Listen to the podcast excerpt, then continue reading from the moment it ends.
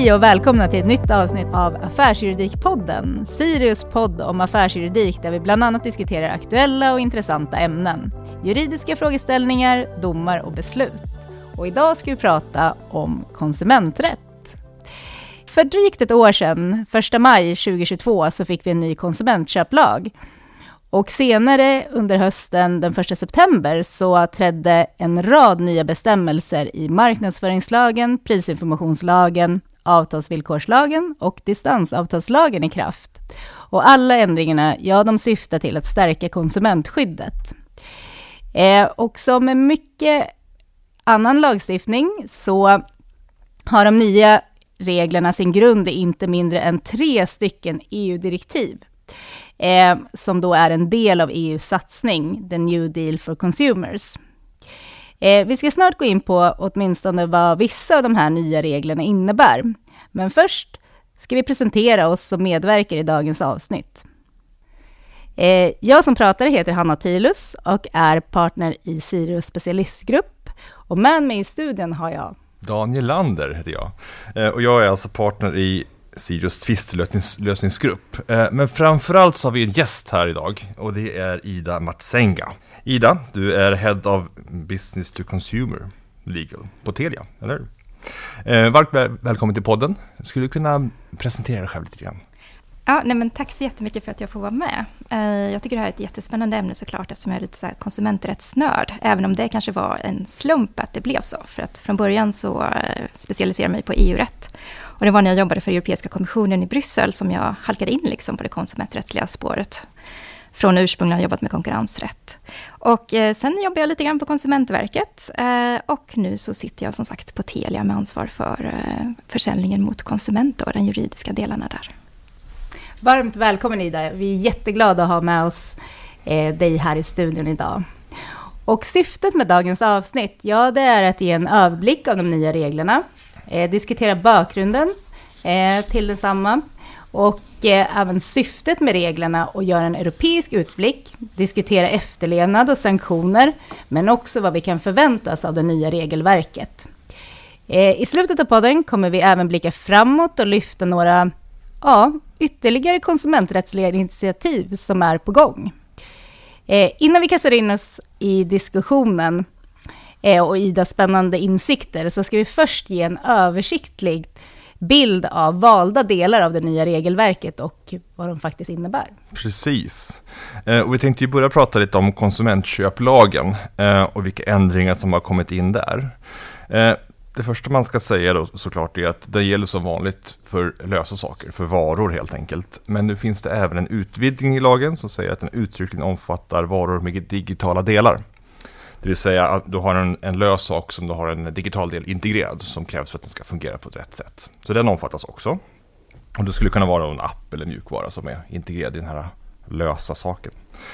Mm, men nu omfattar lagen också eh, avtal om digitalt innehåll, digitala tjänster.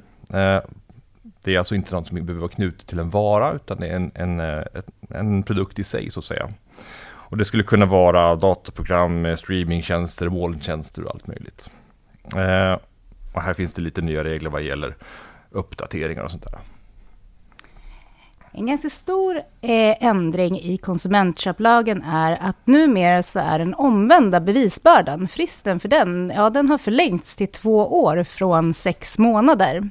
Och det är en markant förlängning.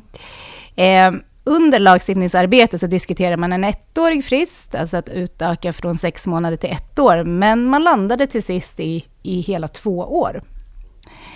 Eh, en annan förändring är att man inte längre kan göra generella friskrivningar, eh, som att en vara säljs i befintligt skick.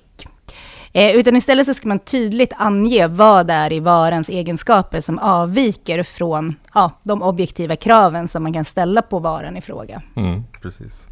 Och sen så finns det ju också ytterligare förändringar i konsumentköplagen. Eh, jag tänkte nämna en sista och det gäller valet av påföljd. Eh, nu är det nämligen så att en konsument får välja påföljd i viss mån. Man får välja om den, man får en omlevererad vara eller om man får ett fel avhjälpt helt enkelt. Eh, och har man då valt att omleverans är det man vill ha så behöver man inte skicka tillbaka sin vara förrän man fått den här nya ersättningsvaran. Ehm, det finns även en justering vad gäller hävningsrätten och bevisbördeplaceringen helt enkelt. Nu är det näringsidkaren som måste visa att felet eh, som varan har inte är ringa. Tidigare var det ju konsumenten skulle visa som att, att det var av väsentlig betydelse för konsumenten. Så det är en viktig ändring. Men vidare till andra lagar, låt oss lämna konsumentköplagen. Ja, precis. Som vi nämnde inledningsvis så har det ju även skett en rad andra ändringar i, i annan lagstiftning. En ny regel i prisinformationslagen är att eh, om man marknadsför en produkt till ett reducerat pris, eh, så måste man i den marknadsföringen informera om eh, det lägsta priset under de senaste 30 dagarna för den relevanta produkten. Eh, och syftet med den här regeln, ja men det är ju att motverka att man innan till exempel Black Friday eller Black Week passar på att höja priset för att sen sänka priset och gå ut med information om att man har eh, rea eller ett sänkt pris på 50 procent. Eh, även marknadsföringslagen har fått en del nya regler. En del är konsumentrecensioner. Eh, och där så finns det numera ett krav för näringsidkare att de ska informera om eh, huruvida näringsidkaren säkerställer att recensionerna kommer från konsumenter som faktiskt har använt eller köpt produkten. Eh, och eh, då tala om på vilket sätt det görs. Eh, det innebär inte något krav på näringsidkaren att man ska ha ett system för att kontrollera recensionerna. Men om man inte har ett sådant system, ja, då är det någonting som ska framgå av informationen, att näringsidkaren inte kontrollerar äktheten av de här recensionerna.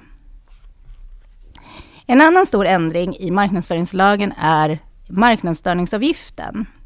Eh, och där har man ändrat konstruktionen på den så tillvida att eh, nu kan det belopp som döms ut vara lägst 10 000 kronor och högst 4 procent av näringsidkarens omsättning. Och det känner vi igen från GDPR. Eh, när det gäller distansavtalslagen så har det skett en del ändringar även där. Eh, man har utökat tillämpningsområdet eh, och numera gäller den även då för överlåtelse och upplåtelse av varor med digitala delar, digitalt innehåll och digitala tjänster som erbjuds mot be betalning. Eh, och det här är då kopplat till konsumentköplagens utvidgade tillämpning som Daniel tidigare nämnde. Det finns även utökad informationsskyldighet när det gäller vilken information som man ska lämna innan ett distansköp. Eh, och det har också införts nya undantag för när ångerrätten inte behöver tillämpas. Exempelvis om den totala köpesumman är lägre än 400 kronor så har inte konsumenten någon ångerrätt. Mm. Och så har vi fått lite eh, tuffa restriktioner får man väl säga i avtalsvillkorslagen. Tidigare så var de sanktionerna som fanns där ganska tandlösa. Eh, numera har man fått ganska starka får man väl säga sanktionsmöjligheter. Nu har man nämligen infört en sanktionsavgift som motsvarar den som vi pratade om marknadsstörningsavgiften, det vill säga 4 eh, taket helt enkelt. Eller eller 10 000 kronor om det är som lägst. Eh, och man ville faktiskt från utredningens sida ha ännu starkare tänder än så. Man ville ha 10 procent av omsättningen, eh, men det vart 4 procent så småningom. Så, eh, det är alltså den eh, korta genomgången av highlights som vi tycker, eh, i alla fall från de här mm, eh, åtgärderna som kommit. Eh, och nu ska vi äntligen släppa in vår gäst Ida, skälet till att vi är här idag. Jag tänkte vi skulle börja med att ställa en fråga till Ida, om en spaning. Om man tittar på utvecklingen av konsumentreglerna så kan man liksom inte undvika att se att det finns paralleller med konkurrensrätten och GDPR och hur de har utvecklat sig. Eh, inte minst när det gäller sanktioner. Håller du med om den spaningen Ida? Jo, men det gör jag faktiskt, Daniel. Och jag tycker det här är väldigt intressant. För att eh, skälet till att konkurrensrätten hade harmoniserade sanktioner inom EU, det är för att i fördraget, så de artiklarna som reglerar konkurrensrätten är de enda som faktiskt riktar sig till företag och inte till medlemsländer. Så tidigare i all annan lagstiftning som har införts så har eh, kommissionen nöjt sig med att föreslå att sanktionerna ska vara effektiva och avskräckande och liknande. Men sen helt plötsligt i och med GDPR, som jag skulle säga var en väldigt stor förändring där lag, så börjar de att tycka att ja, men, den här skrivningen räcker inte. Och då började reglera i detalj och då fick vi den här ganska skrämmande då med 10% av den totala globala årsomsättningen då som en möjlig sanktion för överträdelser av GDPR. Mm.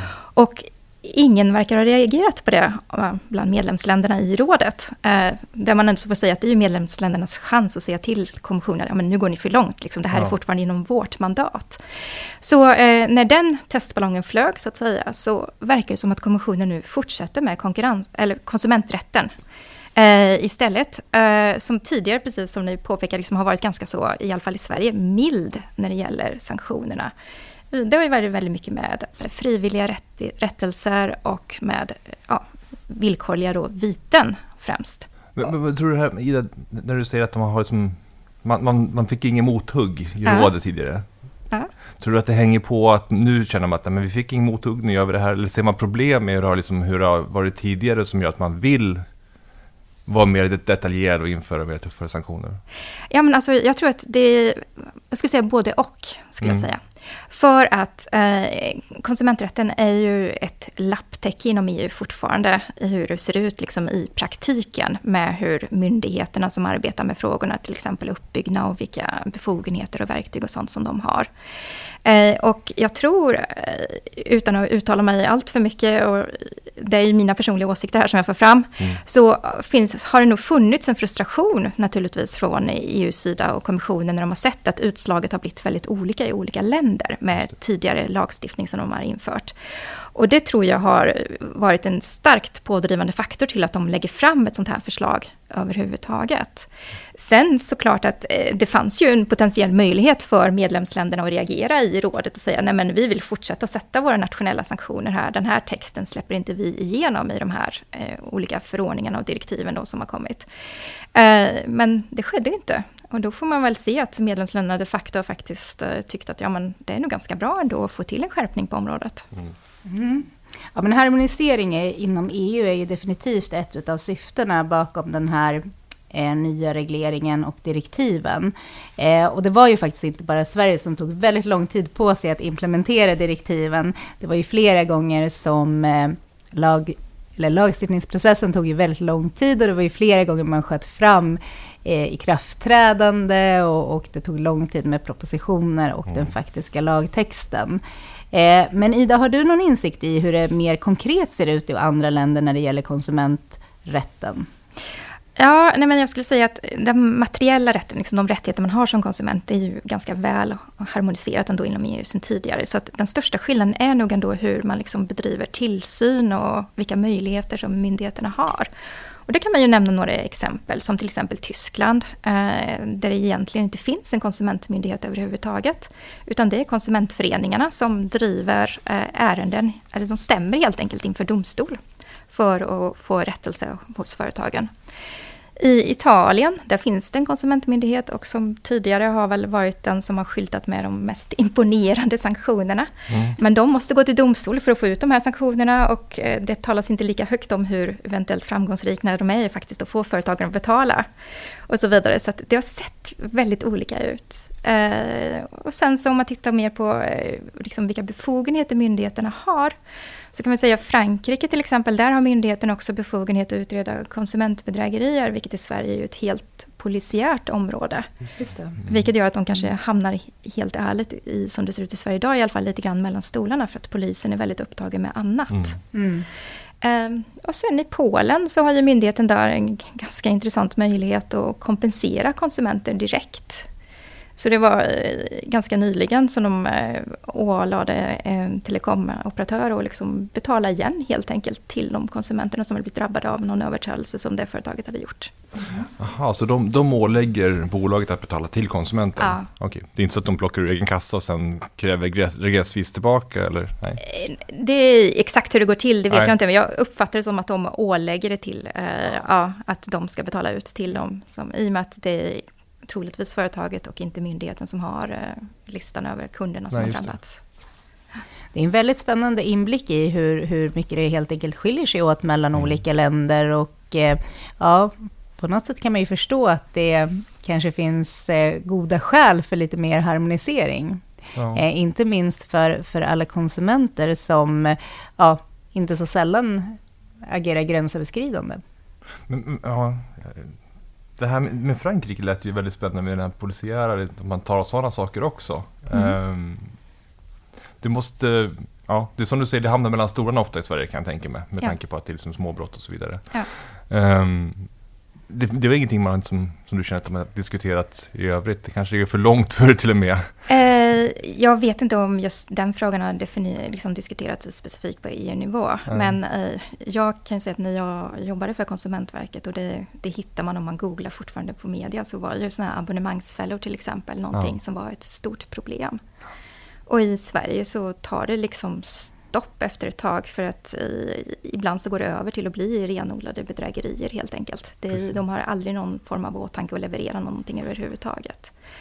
Um, och där så, ibland när de är gränsöverskridande, vad man kan göra då som svensk myndighet uh, och vad som skedde då, i alla fall när jag jobbade på Konsumentverket, var att man kunde inom ramen för ett samarbete som finns för konsumentmyndigheter kanske få hjälp av en systermyndighet i ett annat EU-land mm. som faktiskt hade andra verktyg och kanske kunde gå på dem lite bättre om det fanns en koppling till det landet också. För att ofta så eh, går de ju mellan flera olika EU-länder, de här uppsättningarna, för att det ska vara liksom svårt att spåra dem när de är ute efter att ja, ja. lura konsumenter på pengar helt enkelt. Så då, det är ett tips för myndigheterna helt enkelt och kanske lagstiftarna snarare att täppa igen det där hålet. Det kanske vore inte helt fel. Eh, ja, alltså som det ser ut idag så är Konsumentverket är ju med svenska mått mätt en ganska liten myndighet och har mm. ganska lite resurser. Eh, och det är såklart att det skulle ju kunna vara någonting som man skulle kunna fundera på om det här är något som man vill tackla effektivare eh, i Sverige. Att man kanske skulle ge andra befogenheter till Konsumentverket eller alternativt eh, ge polisen ännu mer resurser då, så de kan också tackla mindre bedrägerier. Ja. Men det kanske är mer osannolikt, helt ärligt, eftersom det fortfarande är ganska, som jag har förstått stor eh, backlog hos polisen med Exakt. väldigt mycket. Mm. De pengarna väljs av annat istället. Ja. Kanske. ja precis. Ja, intressant, verkligen. Mm.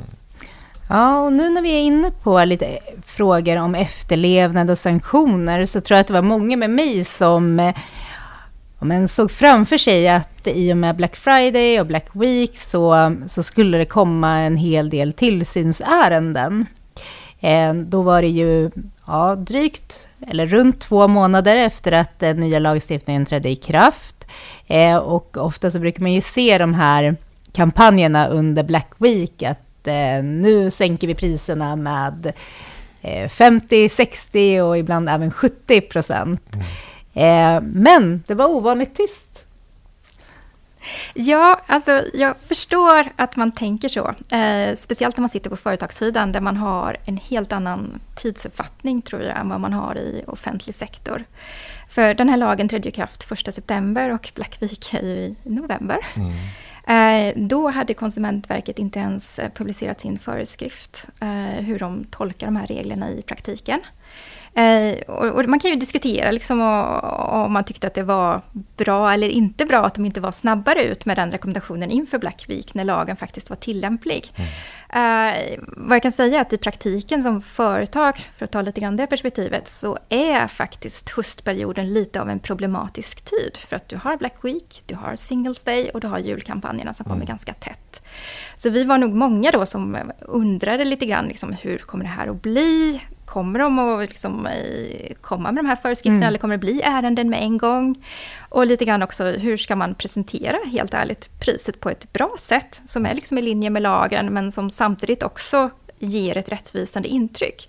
För jag tror ändå så att konsumenter kan förstå att ja, du har ett erbjudande under Black Week och sen kommer det kanske en julkampanj också. Och att däremellan är det en kortare period än 30 dagar i vissa fall, liksom, som det har varit ordinarie pris. Um, men jag tänker också att i och med att jag har jobbat också i offentlig sektor så eh, den här föreskriften kom ju sen. Eh, och eh, om man läser regleringsbrevet för 2023 som mm. Konsumentverket mm. har fått, vilket är helt enkelt ett styrdokument som eh, talar om lite grann att ja, ni har fått de här pengarna och det här ska ni lägga pengarna på för svenska myndigheter generellt sett. Um, där i Konsumentverkets regleringsbrev så kan man läsa att uh, de har faktiskt fått i uppdrag att fokusera just på efterlevnaden av prisinformation. Mm. Eh, bland annat i dialoger med företaget, men också genom att etablera rättspraxis. Och det här ska rapporteras då till 1 september 2024, det här uppdraget. Vilket betyder att om de ska ha någonting att rapportera 1 september 2024 så skulle jag tro att vi kanske kommer få se en helt annan nivå av tillsyn för Black Week nu i höst. Ja, vad spännande. Precis. Men det här, jag tänker på, är det det som är det stora prisinformationsreglerna tror du som är, får störst genomslag nu eh, och som kommer vara liksom det står ju i det regleringsbrevet ja. givetvis, då, men ja. är det det som man primärt kommer titta på? Ja, jag tror just att RIA-frågan är väldigt viktig för Konsumentverket. För att det var redan en prioritering, kanske inte samma höga nivå som det har blivit nu, men mm. även tidigare så var det en prioritering hos Konsumentverket. Dels för att det fanns äh, företag som äh, ja, levde med konstant rea helt enkelt, så mm. att ordinarie pris fanns inte helt enkelt. Men sen också äh, så tror jag att man här kan, regeln är ju en europeisk regel, så här kan man se lite inflytande från andra länder, för att i andra länder så finns det betydligt hårdare reglering när man får ha rea. Så mm. då är det bara vissa perioder under året som man får rea som företag. I övrig tid ska det vara ordinarie pris. Så eh, det är nog lite både och. Både att den svenska myndigheten har sett att det är ett problem, men också lite europeiskt inflytande här liksom mm. på hur lagstiftningen har utformats. Att det blivit så specifikt med 30 dagar och liknande. Just det. Och, och de praktiska svårigheterna med som, för, som för företagen att uh, tillämpa den här regeln. Vad är det som är den stora saken där skulle du säga som gör att det blir trixigt? Ja, det är ju just det här när du har faktiskt två olika kampanjer som ändå så kanske ligger närmare tiden än 30 dagar. För att uh, du kanske sänker olika mycket mellan uh, Black Week och julkampanjen. Mm. Och eh, då enligt eh, de uttalanden som eh, representanter för Konsumentverket har gjort i media och liknande så ska man alltså då presentera det rabatterade priset under Black Week som ordinarie pris. Vilket betyder då att sänkningen som man gör under julkampanjen kanske är faktiskt högre än den sänkning mm. som man gjorde under Black Week. Ja, och då kan man ju fundera kring det lite grann så här, för att om man säljer till ordinarie pris dagarna som är emellan och övriga delen av året så finns det ju ändå så ett rejält ordinarie pris som ligger i grunden här. Exakt. Så, så det kanske man, om man tar företagsperspektivet, kan tycka att det blir ändå så lite snett om man tolkar det för hårt. Och då får man ju fundera på, eh, vilket Konsumentverket öppnar upp för lite grann i sin föreskrift då, att man kanske kan eh, presentera också ett ordinarie pris om det inte blir otydligt för konsument. Mm. Och då är ju frågan, av vad, vad anser Konsumentverket är otydligt eller inte och så vidare. Så att, mm. eh, det finns en viss, eh, fortfarande oklarhet där skulle jag säga. Eh, som jag tror att eh, de företag som är kanske stora inom sin sektor ska nog fundera lite grann kring inför Black mm. Week och de här perioderna i höst. För att eh, troligtvis så kommer ju det bli någon form av tillsyn. Som kommer mm. komma. Mm. Man ser på de här prisjämförelsestiderna som finns på internet, man visar kurvor, liksom, att så här ja. var det dag ett och dag två, så går ja. den upp och ner den här kurvan, vad som är, ja. vad som är pris. Det kanske är jag tycker personligen att det skulle vara någonting som, eh, jag tycker att det är tydligt, man förstår vad det innebär och det vore väldigt bra om, om det skulle accepteras. Eh, men jag är inte säker på att det gör det, mm. för att ofta så ligger de här ett klick bort och eh, som jag förstått Konsumentverkets föreskrift så vill de ju verkligen att det ska stå liksom så här, ja, ordinarie pris och sänkt pris liksom i, mm. som en, bara siffror, liksom, inte en graf eller liknande. Ja, men här finns det också en utmaning för, eh, för produkter som, om man, tänker i dagligvaruhandeln, ja. där eh, när priset ofta ja, helt enkelt ändras väldigt frekvent. Eh, det finns ju ett undantag i prisinformationslagen för varor som försämras snabbt eller som har ett kort sista förbrukningsdatum. Men det återstår att se, men, men, men, vi tror väl kanske inte att all, alla livsmedel undantas, utan det är nog kanske bara eh, färskvaror. Eh, så ja, det är en utmaning att helt enkelt hålla efter ja, på informationen. Och, och, kanske till och med framförallt då när det är fysiska butiker, för då har du begränsat hyllutrymme du kan skriva på. Ja, absolut. Eh, det är inte så att du kan klicka dig bort en, kanske en, en, få en graf. Exakt. Och ofta är ju skyltarna ganska små också, ja. så att om det är väldigt mycket information så blir det ju, ja, det blir kanske inte så tydligt. Nej. Nej. Nej, så att, och, återigen då blir det frågan då, vad tycker Konsumentverket är tydligt? Och det mm. får vi kanske se i höst. De fick ju uppdrag att fixa praxis. Så. Exakt det lär vi ju få se. Ja. Precis. Ja, eh, men, men, hur är det nu då? Eh, det är ju ett ganska ambitiöst paket som, som, eh, som har kommit nu då från Europa. Mm. Men har det hänt något egentligen? Vi pratar här om tillsyn och så vidare, men, men det är ju inte bara tillsynsmyndigheterna som har fått tänder, utan konsumenterna har ju fått starkare muskler också. Eh, jag tänker på om en bevisbörda för massa olika saker, för, för fel och för vad som, när man ska häva och sånt där. Mm. Har, har, ni märkt av någonting, eller har du hört någonting på marknaden, att det, det har som konsumentbeteendet eller perceptionen har förbättrats, förändrats? Det måste jag nog tyvärr säga nej på helt ärligt. Vi har inte märkt av det här i någon större omfattning. Vi funderar ju lite grann till exempel när de ändrade den här möjligheten att man skulle kunna välja med eh, ja, när det var fel i varan liksom, mm. mellan reparation eller ny vara och så om det skulle bli någon påverkan där. Men det såg vi inte i praktiken. Eh, och eh, Likadant med ARN-ärenden skulle man kanske generellt sett kunna tänka sig då att det skulle vara fler som skulle vara benägna att anmäla till ARN för att det blir ju lättare då som konsument att få rätt nu. Mm. Och antalet anmälningar till ARN har gått upp, men det har nog haft att göra med andra faktorer skulle jag tro, i första hand än just en ökad medvetenhet om de här konsumenträttigheterna. För att det är nog ganska svårt att nå ut till information ja, till de mm. berörda. Liksom, för att det är så mycket ändå som eh, i det här mediebruset runt omkring oss. Uh, så jag tror att till sist så kommer nog mycket ändå så falla tillbaks på eh, konsumentmyndigheterna i de olika EU-länderna, liksom, om de vill få genomslag för de här reglerna. Mm. Mm. De har massa rättigheter, eller vi har massa rättigheter som konsumenter, ja. fast man känner inte till det. Exakt helt enkelt. Man märker det sen så småningom när man klagar efter två ja. år eller ett år och nio månader att jaha, jag hade rätt att få ja. få det här fixat. Ja, men precis. Och jag tycker i och för sig att eh, det här med att lägga ansvaret på individen hela tiden, som man har en tendens att göra, eh, det kanske inte är så bra i praktiken, för att vi alla vet ju liksom att vi har ganska mycket på gång i våra liv. Ja, liksom. gud ja. Mm, mm. ja verkligen. Så är det. Ja, ja spännande. Eh, precis. Men, men, det är ju inte bara så att det är, liksom, eh, det är slut här, utan det puttrar fortfarande nere i Bryssel. Ja. Eh, och jag vet att du har eh, några saker som du eh, ville nämna här Ida. Ska ja. du inte ta någon av de bästa godbitarna? Ja, några av de bästa godbitarna. Ja. ja. en sak som jag kan säga som jag funderar lite kring om det faktiskt är en förbättring eller inte, det är ju det här förslaget på en generell ångerknapp vid så här online-köp när man handlar på nätet, det vill säga ska man kunna trycka på en knapp då för att visa att man ångrar köpet. Det var också en ganska intressant lagstiftningsgrej där, för att eh, det infördes i ett direktiv som handlade om finansiella tjänster. Som helt plötsligt fick en generell skrivning för alla online-köp när det gäller just den här möjligheten att införa den här ångerknappen. Mm. Och, och då kan jag se från svenskt perspektiv i alla fall. Eh, när man handlar på nätet väldigt ofta så skickar ju för, företagen med en så här returblankett. Så mm. att du bara klistrar på det och skickar iväg det utan att behöva göra någonting mer administrativt. Vilket jag tycker själv är väldigt smidigt som konsument. Men då skulle man alltså också behöva gå in och klicka på den här knappen på nätet för att ångra sitt köp. Jaha, så när man har fått hem varan då ska man liksom dels klistra på kartongen och sen ska man gå in på nätet och klicka på knappen ja, för att visa? Precis, så frågan så. är liksom här, är det här verkligen en förbättring eller inte? Liksom, och det här har ju blivit kritiserat också av eh, diverse europeiska intresseorganisationer mm. Mm. och så vidare. Så att vi, ja, vi får väl se liksom hur det här blir i praktiken. Men det är någon sån här grej som jag har ställt mig lite frågan till också för att ja, ska vi alla behöva göra om våra liksom, webb sidor igen där vi säljer saker på. Det är också som en kostnad mm, för företagen. Ja, ja, ja. Men kanske lite eh, tveksam förbättring av kundupplevelsen. Man kan ju undra vad som driver en sån, sån utveckling, ett sånt förslag. Det måste vara ett beteende som man har sett som att det här funkar inte i Tyskland eller vad det är för någonting. Alltså, jag tror att det är tvärtom. Att de, det här finns, tror jag, redan i Tyskland. Jaha. Så då gjorde man en copy-paste helt enkelt. Jag tog bara Tyskland som ett exempel, jag hade ingen aning om att det var Tyskland som var... Ja, du har så här naturlig fallenhet för det här. Ja, eller hur? ja. Bondgissa lite, det är bra. Ja. Ja, eh, vad spännande. Men sen har vi ju miljöpåståenden också. Mm.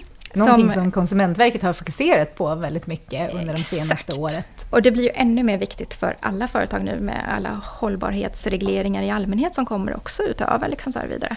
så det är såklart att man vill tala om vad man gör för att det är något som är viktigt för alla sorters kunder, inte bara kanske konsumenter men även företagskunder också, veta att deras leverantörer har eh, ja, uppfyllnad av de här olika miljömässiga kraven som ställs. Um, och där är ju sanktionerna också ganska intressanta faktiskt, tycker jag. Uh, för dels är ju den här eh, vanliga, uh, då, nu inom citationstecken vanliga, 4% av den totala årsomsättningen. Eh, men också eh, ett temporärt förbud att delta i offentlig upphandling på upp till 12 månader. Och det är ju någonting som potentiellt sett kan faktiskt vara väldigt besvärligt mm. att råka ut för som företag. Ja, för oftast så kommer ju upphandlingarna ut inom en, ett visst fönster och sen så gäller ju avtalen under ja, ganska många år i vissa fall. Absolut. Det kan ju vara så att du har missat någonting för under fem års tid till Mm. exempel. Då. Det är ju inte helt ovanligt. Exakt. Så det är så. Eh, så. Så där tror jag också att man behöver lägga lite resurser som företag och fundera kring på eh, sin marknadsföring. Eh, och Vilka påståenden man gör det just vad gäller miljöpåståenden och liknande. Men sen också det här med, som vi har varit inne på lite grann då och då, med att Konsumentverket är lite myndighet begränsat med resurser och så vidare. Så även de aspekterna tittas ju på, på europe, från europeisk sida. Att man vill liksom vässa klorna lite grann, både på konsumenterna som man får nya grupptalanregler nu. Man ser över eh, ADR-processen, det vill säga det som ARNE i Sverige, en Mm. sån här frivillig tvistlösningsprocess. Men också att man ser över igen eh, den här förordningen som finns på EU-nivå för samarbete mellan konsumentmyndigheterna. Och i den förordningen, den är intressant på så vis att den föreskriver liksom vilka verktyg myndigheterna ska ha. Eh, och då är ju frågan där liksom vad som kommer att komma mer. Eh, jag har hört ett rykte om också att de vill eh, faktiskt ge bättre verktyg till Konsumentverket för tillsyn på nätet och Mm. liknande då, eftersom det är väldigt mycket information att sifta igenom. Och det betyder ju också att i så fall vi skulle kanske få se fler tillsynsärenden i Ja. framtiden. Mm. Jo, vi har väl fått också en, en, snart, eller fått, vi kommer få nya regler om grupptalan också såg jag i Sverige här. Ja, det precis. kom nog en lagrådsremiss, jag googlade faktiskt just nu, den kommer en lagrådsremiss den 11 maj nu. Ja. Eh, om just grupptalan. Precis. Så det händer, händer saker. Det händer absolut väldigt mycket just nu inom Mm. konsumenträtten. Men, men det, ja, kanske vi inte ska fördjupa oss i den med grupptalan, men jag vet att det fanns en, en eh, diskussion om opt-in och opt- opt-out eh, i det här med grupptalan. Det vill Ja. säga om man ska med- meddragen i en grupptalan fast man inte känner till det, eller om man måste komma med, medveten om det. Ja. Eh, Och i Sverige så har vi haft att man måste vara medveten om det, det vill säga opt-in. Mm. Och, och då var det diskussion om att man skulle ha opt-out i det här eh, lagstiftningsarbetet, men nu vart det i alla fall som tidigare. Eh, opt-in, ja precis. Så att eh, Ja, det, det, Finns, det finns andra saker att göra också. Um, så huruvida det är bra eller dåligt, det har man olika perspektiv på givetvis. Mm. Ja, det beror nog på vilken sida man sitter på kanske. Såklart, så är det ju. Så är det. Givetvis. Och, och, det, och det är kanske en balans då med Konsumentverkets tänder och med liksom vad som ska föras av det privata eller av konsumenterna. Exakt så. Så att det- Eh, Det är en balans däremellan också. Mm. Och sen kanske svensk rättstradition också. Att man inte, liksom, tidigare har ju inte det här konceptet funnits överhuvudtaget. Att man skulle kunna bli meddragen i en process utan att veta om det Nej, själv. nej. Nej, liksom. precis. Nej, nej men så är det. Det vore, det vore lite annorlunda från Ja. svensk rätt. Så, Ja. så. ja, men vad spännande. Men, men eh, ska ska vi, vi har, jag tror vi har närmat oss slutet av podden. Ja. Eh, om vi inte ska ta något annat. Vi kan, skulle kunna prata hur länge som helst, det ska vi inte ja, göra. men precis. Det är Eh. väldigt spännande och det finns väldigt mycket att lyfta. Ja, ska vi försöka sammanfatta lite kanske? Ehm, vad, vad kan man säga Hanna? Vad tror du? Ja, ehm, man kan väl säga ändå att det återstår att se vad konsekvenserna blir, i alla fall till fullo.